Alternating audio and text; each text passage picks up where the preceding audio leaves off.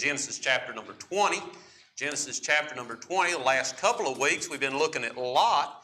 So we've been looking at Abraham, and then we come to chapters 18, chapter 19, and we look there at Lot, look at Lot moving into Sodom, and then of course we looked at the effects of living there in Sodom, and we saw the effects that it had on Lot and on his family, and of course some very real applications to our current day. And so we definitely learn a lot from Genesis chapter 19 concerning Lot.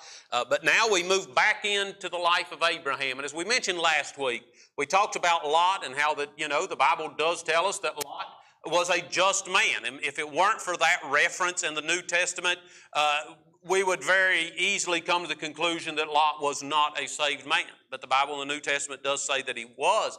But then when we go back and we look at the life of Lot, we see a man who believed God, who lived a life of sin, whose life ended in disgrace. The last we hear of Lot, other than historical reference, but the last we hear of his life, of his person, is at the end of chapter number 19, in complete disgrace. And anytime a Christian walks away from God, you can mark it down, their life will end in disgrace. And boy, I'm telling you what, a powerful lesson that we learned from Lot. But now we come to chapter number 20, and we've returned to Abraham.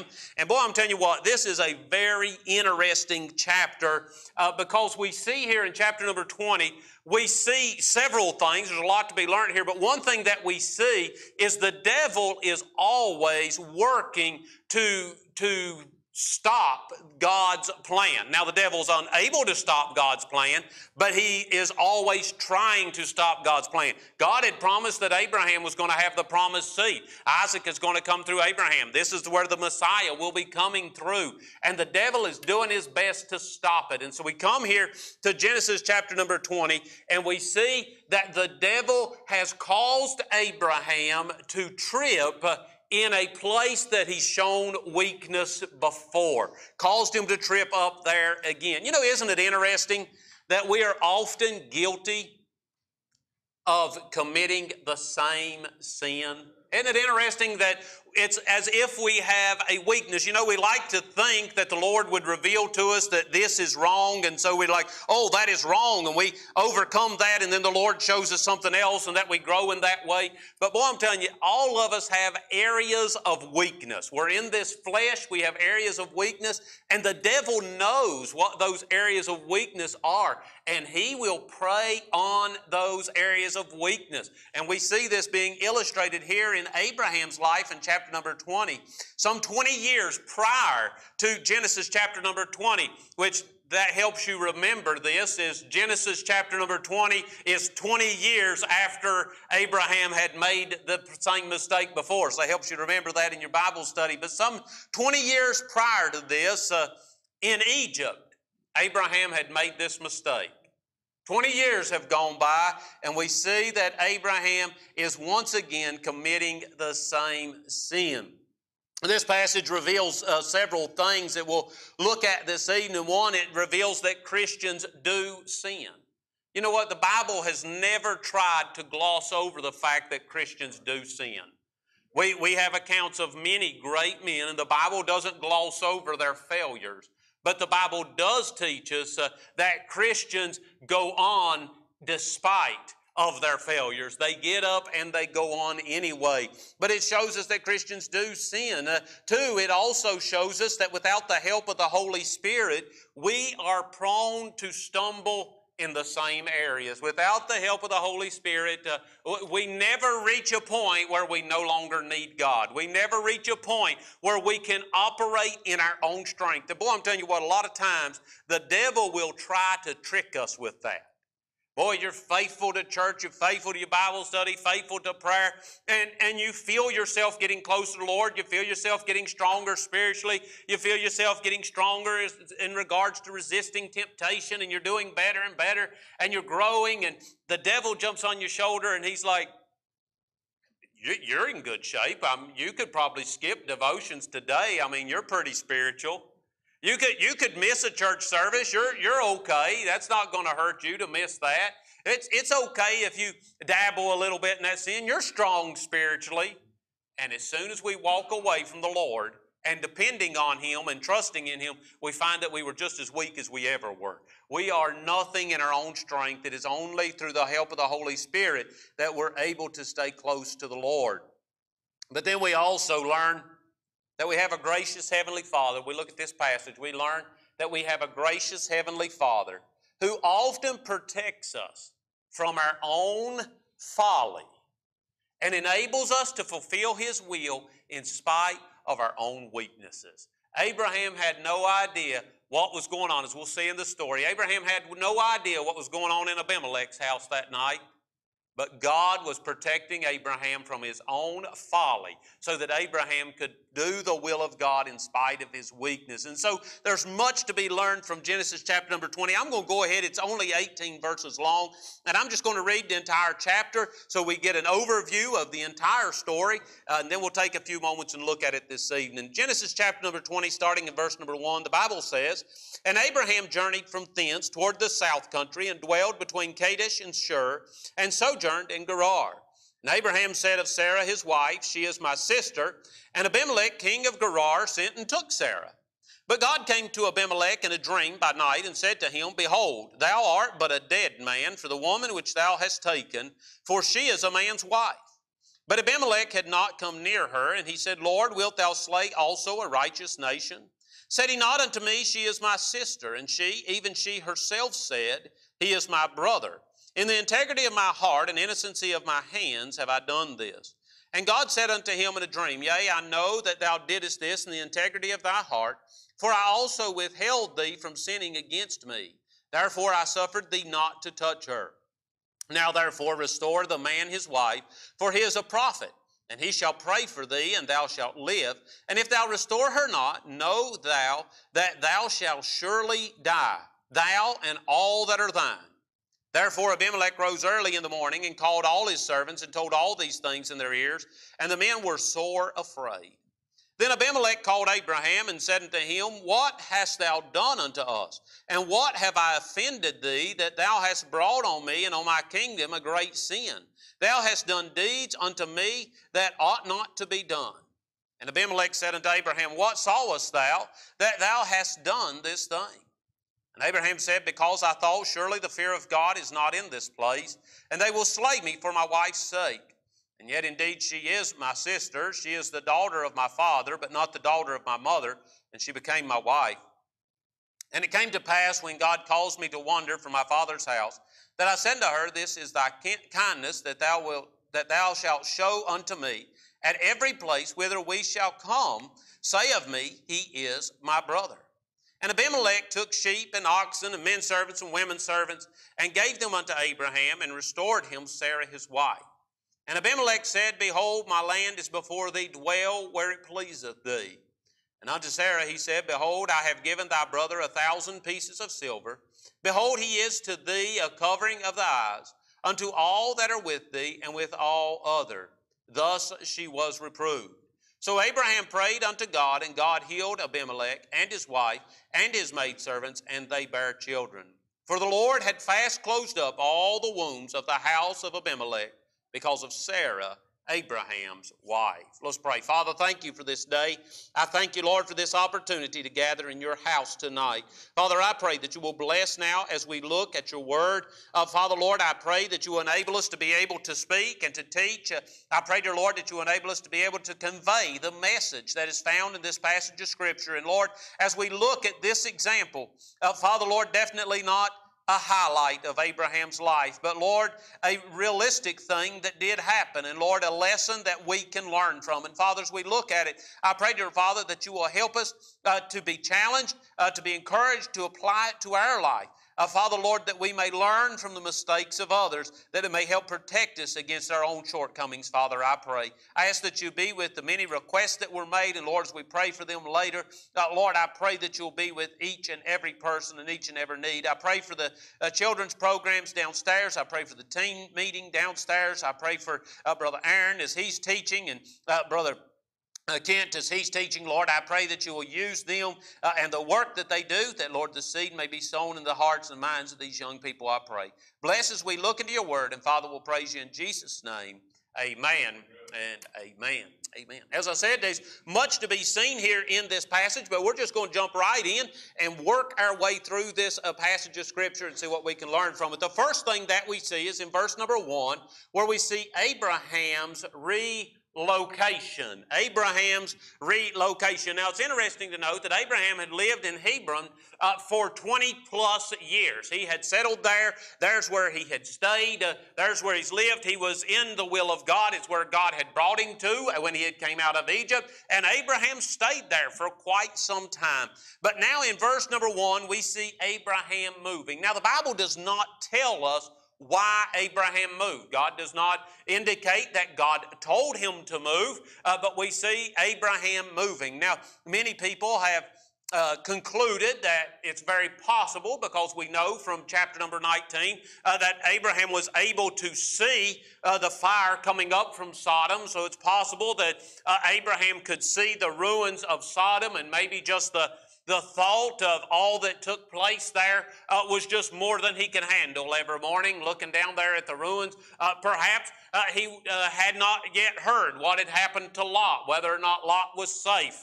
And so we don't know, but it seems that for some reason, shortly after the destruction of Sodom, Abraham decided to move. Abraham picked up stakes and left. Now, we are only assuming that Abraham's moving on his own here, but we can also make this application that if he is moving on his own, whenever we start acting on our own wisdom, we always get ourselves into trouble. If it is so that Abraham said, hey, I know God wants me here, but I can't handle looking at the ruins. I'm going to pick up and move. And so Abraham began to go on his own. You start putting yourself in dangerous situations. And so we see here that Abraham relocated. And it says, and Abraham journeyed from thence toward the south country. Same road that he traveled before, the same road that took him to Egypt, going the same direction. Abraham is making the same mistake. It's very easy to conclude from this that Abraham is once again walking in the flesh. And before you judge Abraham, just think about yourself. Boy, I'm telling you what, we'll go a few days that we're doing good, and then we find ourselves doing what? Walking in the flesh again. And the Lord has to deal with us. He has to get our attention. He gets us back on the narrow way, and next thing you know, we're walking in the flesh again, depending on the flesh. And it seems that whenever any one part of our makeup, humans are made up, spiritual, mental, physical beings, and when any one of those become weak or struggling, it seems like we will default back to our comfort zone. We see here that Abraham was most likely, very likely, struggling mentally with the destruction of Sodom. He was weak. He defaulted back to what?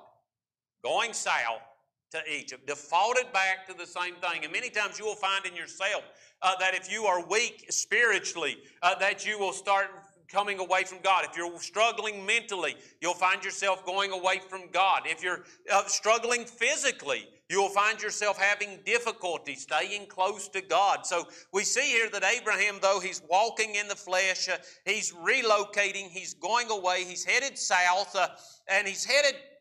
He doesn't go all the way to Egypt. Matter of fact, he stays inside the promised land, but just inside the promised land. He's right there, right on the border of the promised land. And he comes and he sojourns in Gerar. Now, Gerar is the land of the Philistines. And as we will see going through the Bible, you will find that the Philistines have always been a headache for the Israelites. They have always been a problem. And here he comes into Gerar, and he's going to sojourn there in the land of the Philistines. And then we see in verse number 2, Abraham's repeated sin, the same sin. And we spoke about this a little bit in the introduction, that Abraham commits the same sin. In verse number 2, and Abraham said of Sarah, his wife, she is my sister. She is my sister. The same sin, the same mistake. Now, I just have to say here, though, that Sarah must have been a good lady, because when he pulled this before, he got Sarah in all kind of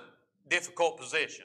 And now they're coming here, and he says to Sarah, he's like, we're going to do this again. You're going to say you're my sister, and this is how you're going to protect me. And so they got there, and he said to Sarah, she is my sister. And you'll find later on the passage that Abimelech said that Sarah went along with it. Sarah confirmed it, that yes, she was his sister. Boy, I'm telling you what, looking out for the protection of Abraham, but doing so under the influence of the flesh. And now we leave. You'll see there on your worksheet that we have a little division. So we're going from Abraham. Now we're going to look at Abimelech a little bit. And there in verse number 2, we see Abimelech's presumption.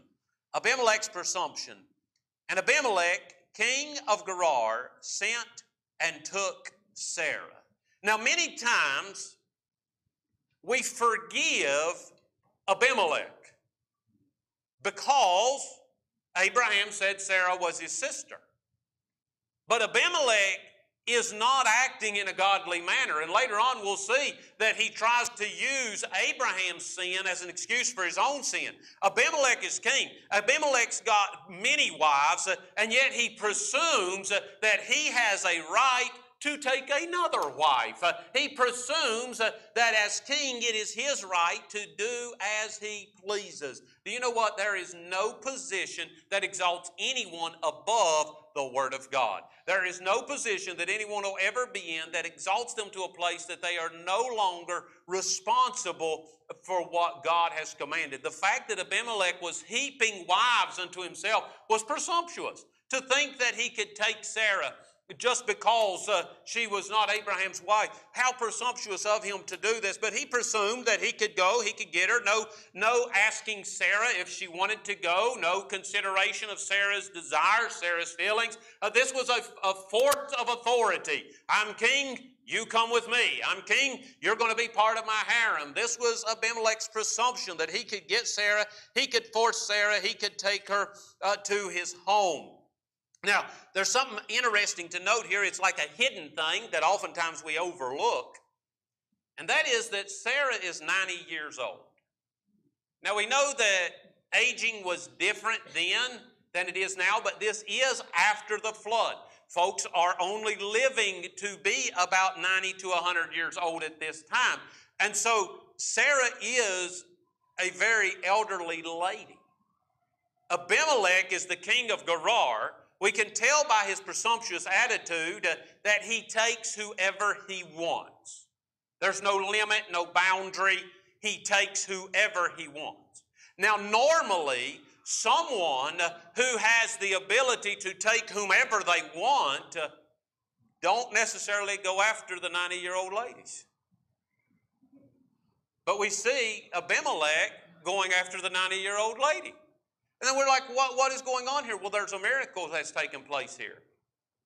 God has either, and this is what I believe, preserved Sarah's youth so that she will have health to deliver the child, or God has restored her youth so that at 90 years old, coming into the land of Gerar, Sarah doesn't look or behave like an elderly senior saint. Sarah competes with the 20-year-olds. Now, boy, I'm telling you what a miracle that God has preserved her youth so that she will be able to mother this child. A miracle right there that oftentimes we just overlook. But there's a miracle here. We see that Abimelech came and he took Sarah. But then we see, next of all, we see Abimelech's problem. In verse number 3, it says, But God came to Abimelech in a dream by night and said unto him, Behold, thou art but a dead man, for the woman which thou hast taken, for she is a man's wife. I see here Abimelech's problem. Abimelech, Abraham said, she's my sister. Now, I find it interesting that they felt that Abimelech wouldn't have taken Sarah if she was Abraham's wife, or he may have killed Abraham, but he was not going to take a woman into his harem who had a living husband. He was not going to do that, which I find interesting. And isn't it an interesting lesson that we can learn here, that we often pick and choose our sins? Abimelech felt it was okay to take any available woman. He felt that it would be okay to kill her husband so that she was now available. But he wasn't going to take somebody that had a living husband. Isn't it interesting how we pick and choose our sin? We may not pick and choose the same way that Abimelech did, but all people are guilty of picking and choosing sins. Oh, no, I could never do that. But this, you know, that's okay.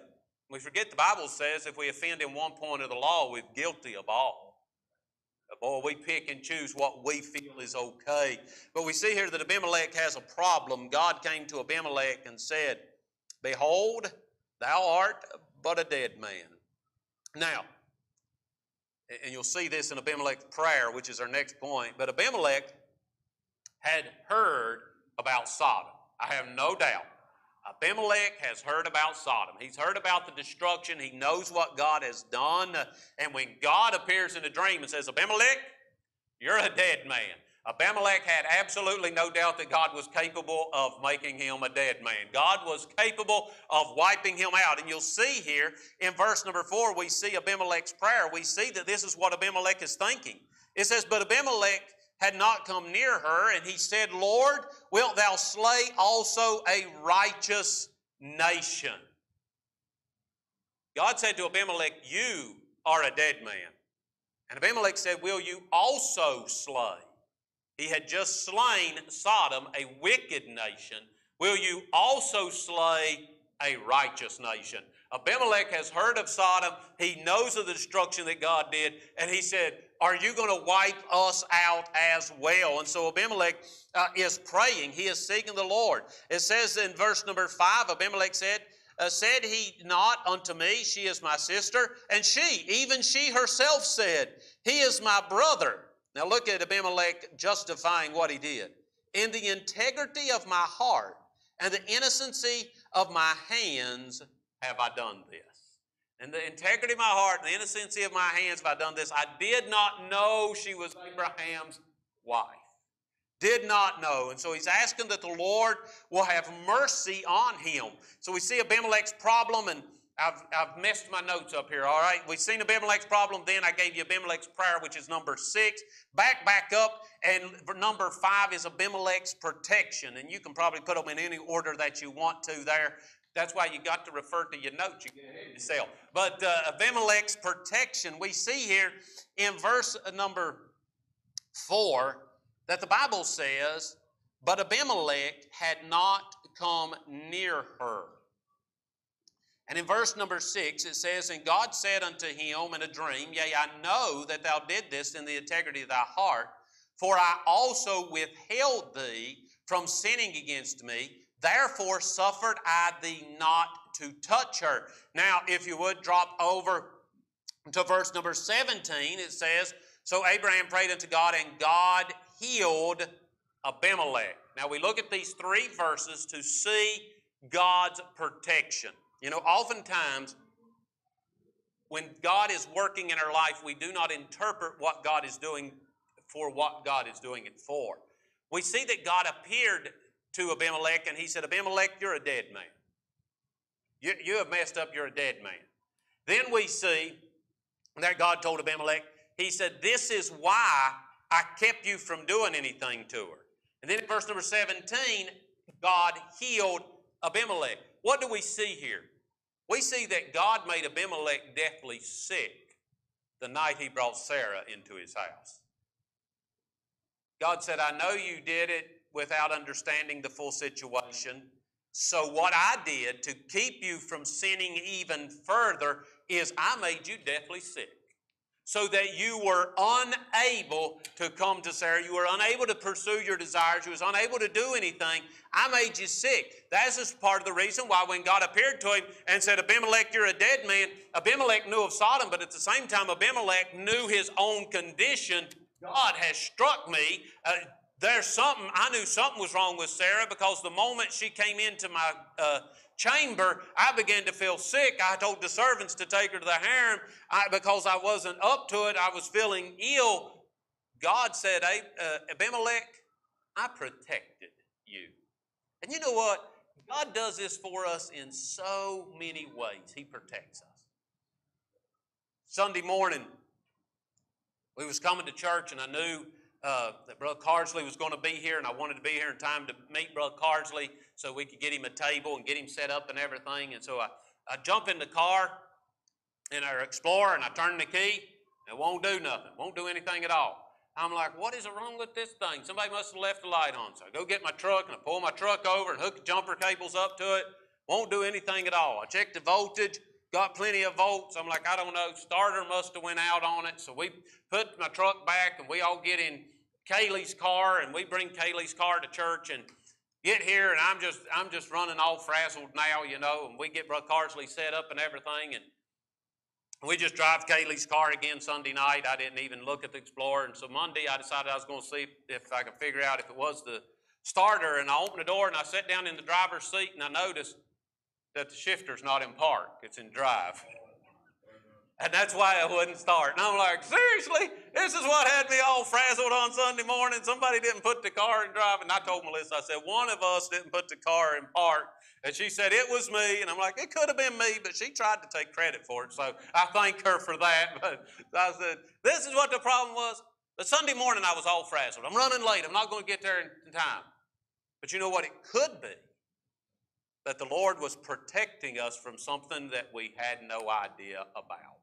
Many times, there are things that happen in our life that we see as negative, that God has brought into our life to protect us from something far worse. And so I try to remind myself of that oftentimes, that this is, the Lord is doing it. He is protecting me. And so we see Abimelech's protection. God said, Abimelech, I've seen what happened, and I'm sorry that you're sick, but that's why you're sick.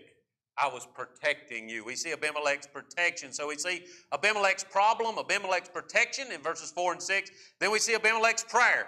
Abimelech asking God if God would to forgive him and to show him mercy for this thing. And then in verse 6 down through verse number 8, we see Abimelech's pardon.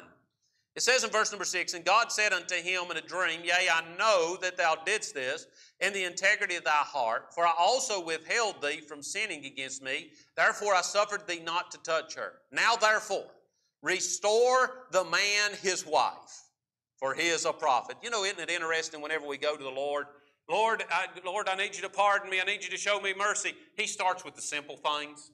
First things first, Abimelech.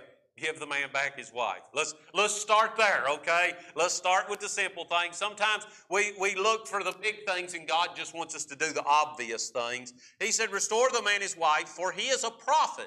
Now, this is just an interesting thing for you to note right here, is that is the first place that anyone in the Bible is called a prophet, is right here. That's the first place we see that occurred. However, we do know that there was a prophet before Abraham because the book of Jude in the New Testament refers to Enoch as being a prophet. But Enoch's not called a prophet in the book of Genesis. So, just some interesting Bible trivia for you there next time you sat around wanting to stump somebody. Abraham's the first one called a prophet, but Enoch was actually the first prophet. That don't cost anything. That's extra for you tonight. But anyway, we see here that says, and he said, for he is a prophet, and he shall pray for thee, and thou shalt live. And if thou restore her not, know thou that thou shalt surely die, thou and all that are thine. So he says, Lord, I need mercy. I need you to show me pardon. The Lord said, restore the man his wife, and we'll work on some mercy. But if you don't restore her, you will die, and everybody that is yours. This could mean his family. This could mean the entire nation. God said, I will bring judgment if you don't restore her. And then we switch back from Abimelech to Abraham. And in verse 9 through 13, we see Abraham's reasoning. And boy, I'm telling you what, there's some interesting stuff here as we look at Abraham. It says in verse number 9 that Abimelech called Abraham and said to him, what hast thou done unto us? And what have I offended thee that thou hast brought on me and on my kingdom a great sin? Thou hast done deeds unto me that ought not to be done. And Abimelech's like Abraham. By telling me this lie, you have put me in a really severe situation. What in the world did I do to you that you would put me in this situation? And listen to Abraham's excuses. We see, first of all, it says, and Abraham said, because I thought, surely the fear of God is not in this place, and they will slay me for my wife's sake. The first thing we see under Abraham's reasoning is fear of man. Fear of man. You know what? When you quit relying on God, you will begin to be troubled by man. It's very simple application. If you look at the world around and all that is going on, if you have got your trust in the Lord, it really isn't all that concerning.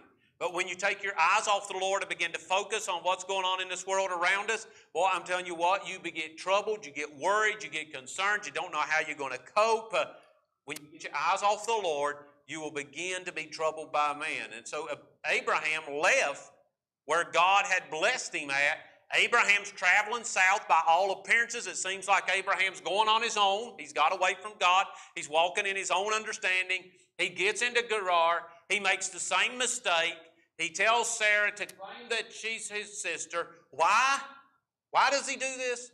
Because he's afraid of man. This is probably more proof than anything else in the chapter that Abraham, working on his own right now, he has left what God has told him to do. He's acting on his own, and now he is afraid of cause of men. Not only was he afraid of men, but secondly, we look at Abraham's reason, we see that he justified his falsehood. There in verse number 12 it says, "And yet indeed she is my sister. She is the daughter of my father, but not the daughter of my mother, and she became my wife." He justified his falsehood. You know what? Sometimes we try to say that, well, you know, it's partially true. But do you know what?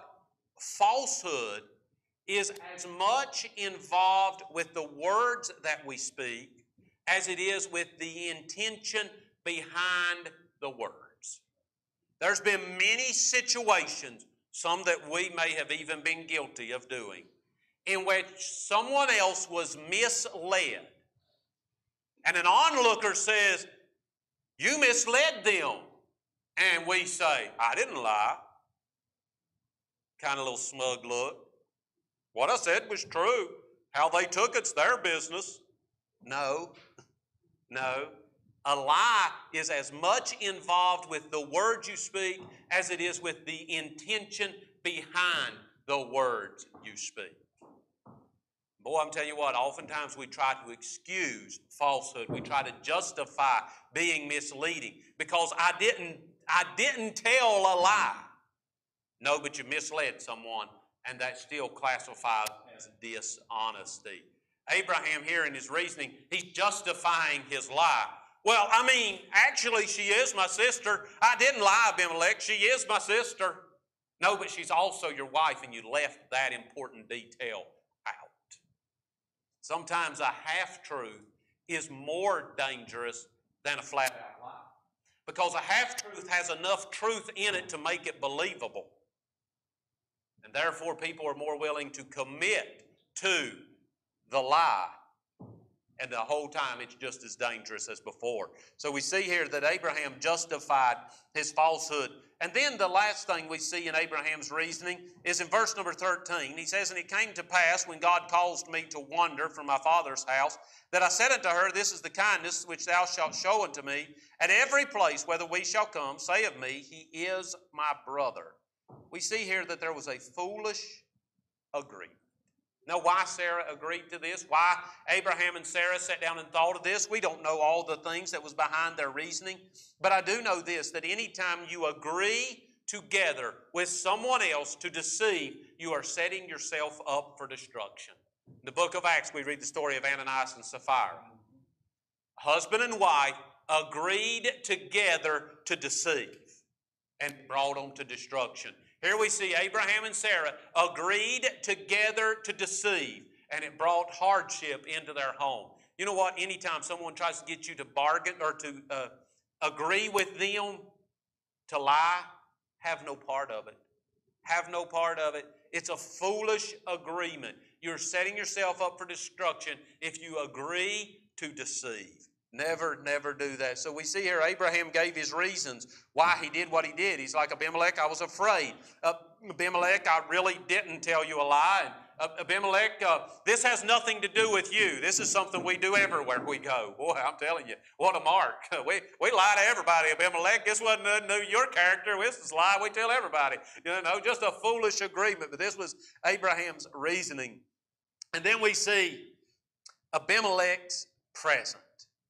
Now, there's some interesting comparisons here, and I got to wrap up here pretty quickly, but some interesting comparisons here. If you want to do this, go back and look at the incident that took place in Egypt. Pharaoh gave to Abraham a present as well. He gave him livestock, he gave him servants, he gave to him some things to take with him, but the Pharaoh said, "Get out of my country." Abimelech responded differently. We see here in verse 14 to 16 that Abimelech gave three things to Abraham. We see first in verse number 14, and Abimelech took sheep and oxen and men servants and women servants and gave them unto Abraham and restored him Sarah his wife.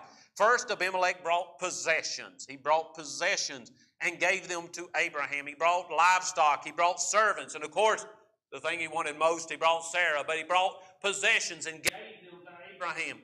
You know, I think this is very interesting. This is a rule that I try to live by, and I've tried to teach my children this and anyone else that'll listen to me.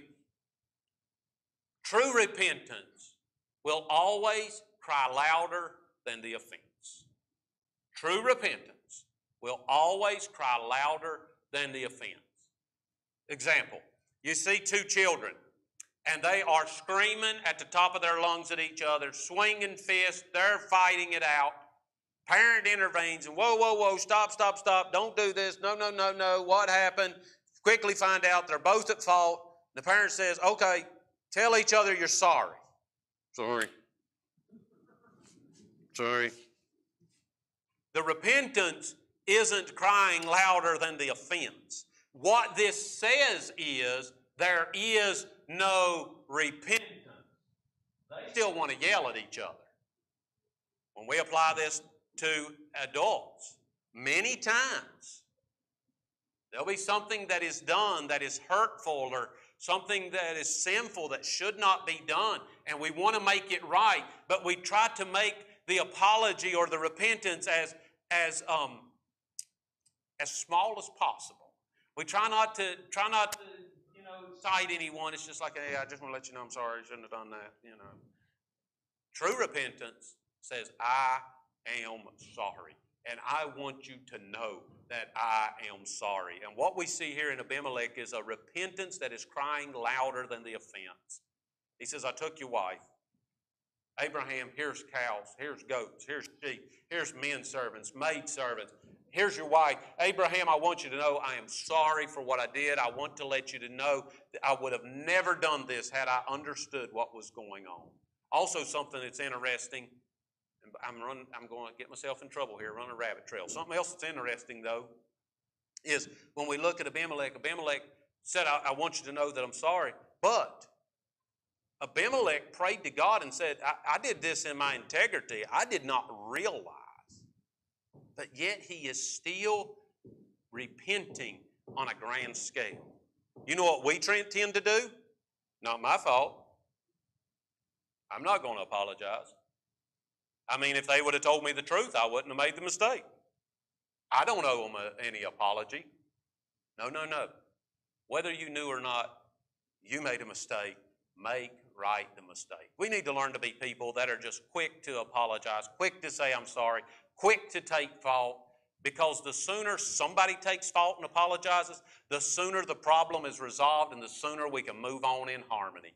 And many times you'll find that if you go ahead and take fault and apologize, now there are some hard-nosed people out there. I'm not saying this is 100% true, but if you're dealing with good-hearted people, if you take fault and apologize first and it really wasn't your fault, they'll acknowledge it. Say, no, it was me. I should be the one apologizing. Abimelech here said, I didn't know what was happening. I did this in innocency. But yet, he goes a big way. Not only did he give possessions, but in verse number 15, we see he gave him a place. As I said, this is different from Pharaoh. And Abimelech said, Behold, my land is before thee. Dwell where it pleaseth thee. Abraham, anywhere you want, any piece of real estate you want, any tent spot you want, you got it, Abraham. You find where you want to live. It's yours. I'll give you any spot you want. And unto Sarah he saith, Behold, I have given thy brother 1,000 pieces of silver. Behold, he is to thee a covering of the eyes unto all that are with thee and with all other. Thus she was reproved. So he gives possessions, he gives a place, and then we see that he pays a price. He said, I want you to know that I want to make this right. I want to welcome you to my land. I want to give you money. I want to give you a place to stay. I want to give you livestock. I want you to know that this is not something that I wanted to do. Abimelech gives a present. And then as we finish the chapter up, we see in verse 17 and 18, we see Abraham's request. So Abraham prayed unto God, and God healed Abimelech and his wife and his maidservants, and they bare children. For the Lord had fast closed up all the wombs of the house of Abimelech because of Sarah, Abraham's wife.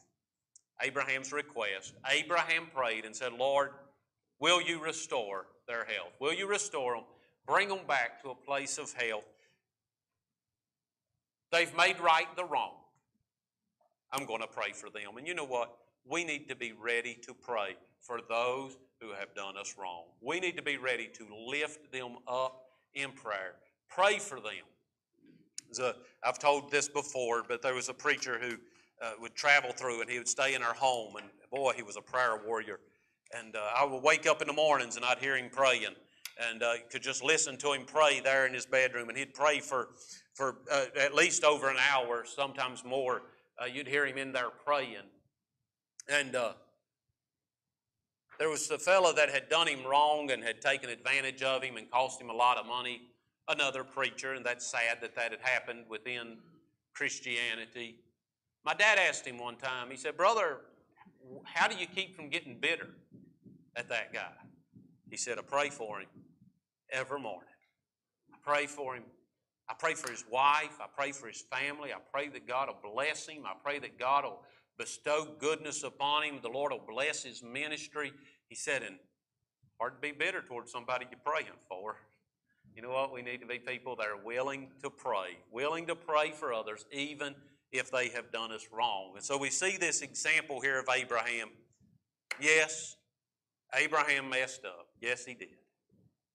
But we see here that Abraham's able to pray. And although the passage doesn't record a repentance on Abraham's part, it focuses on Abimelech, Abraham is able to pray, and Abraham's able to get his prayer answered. This tells me that Abraham got his sin right as well. And boy, I'm telling you what, when we move into chapter number 21, what we've been waiting on, what we've been building towards, what we've been looking forward to takes place. And boy, things get exciting when we get into chapter number 21. So I'm looking forward to that next week. Did anybody think of any other request, anything they wanted to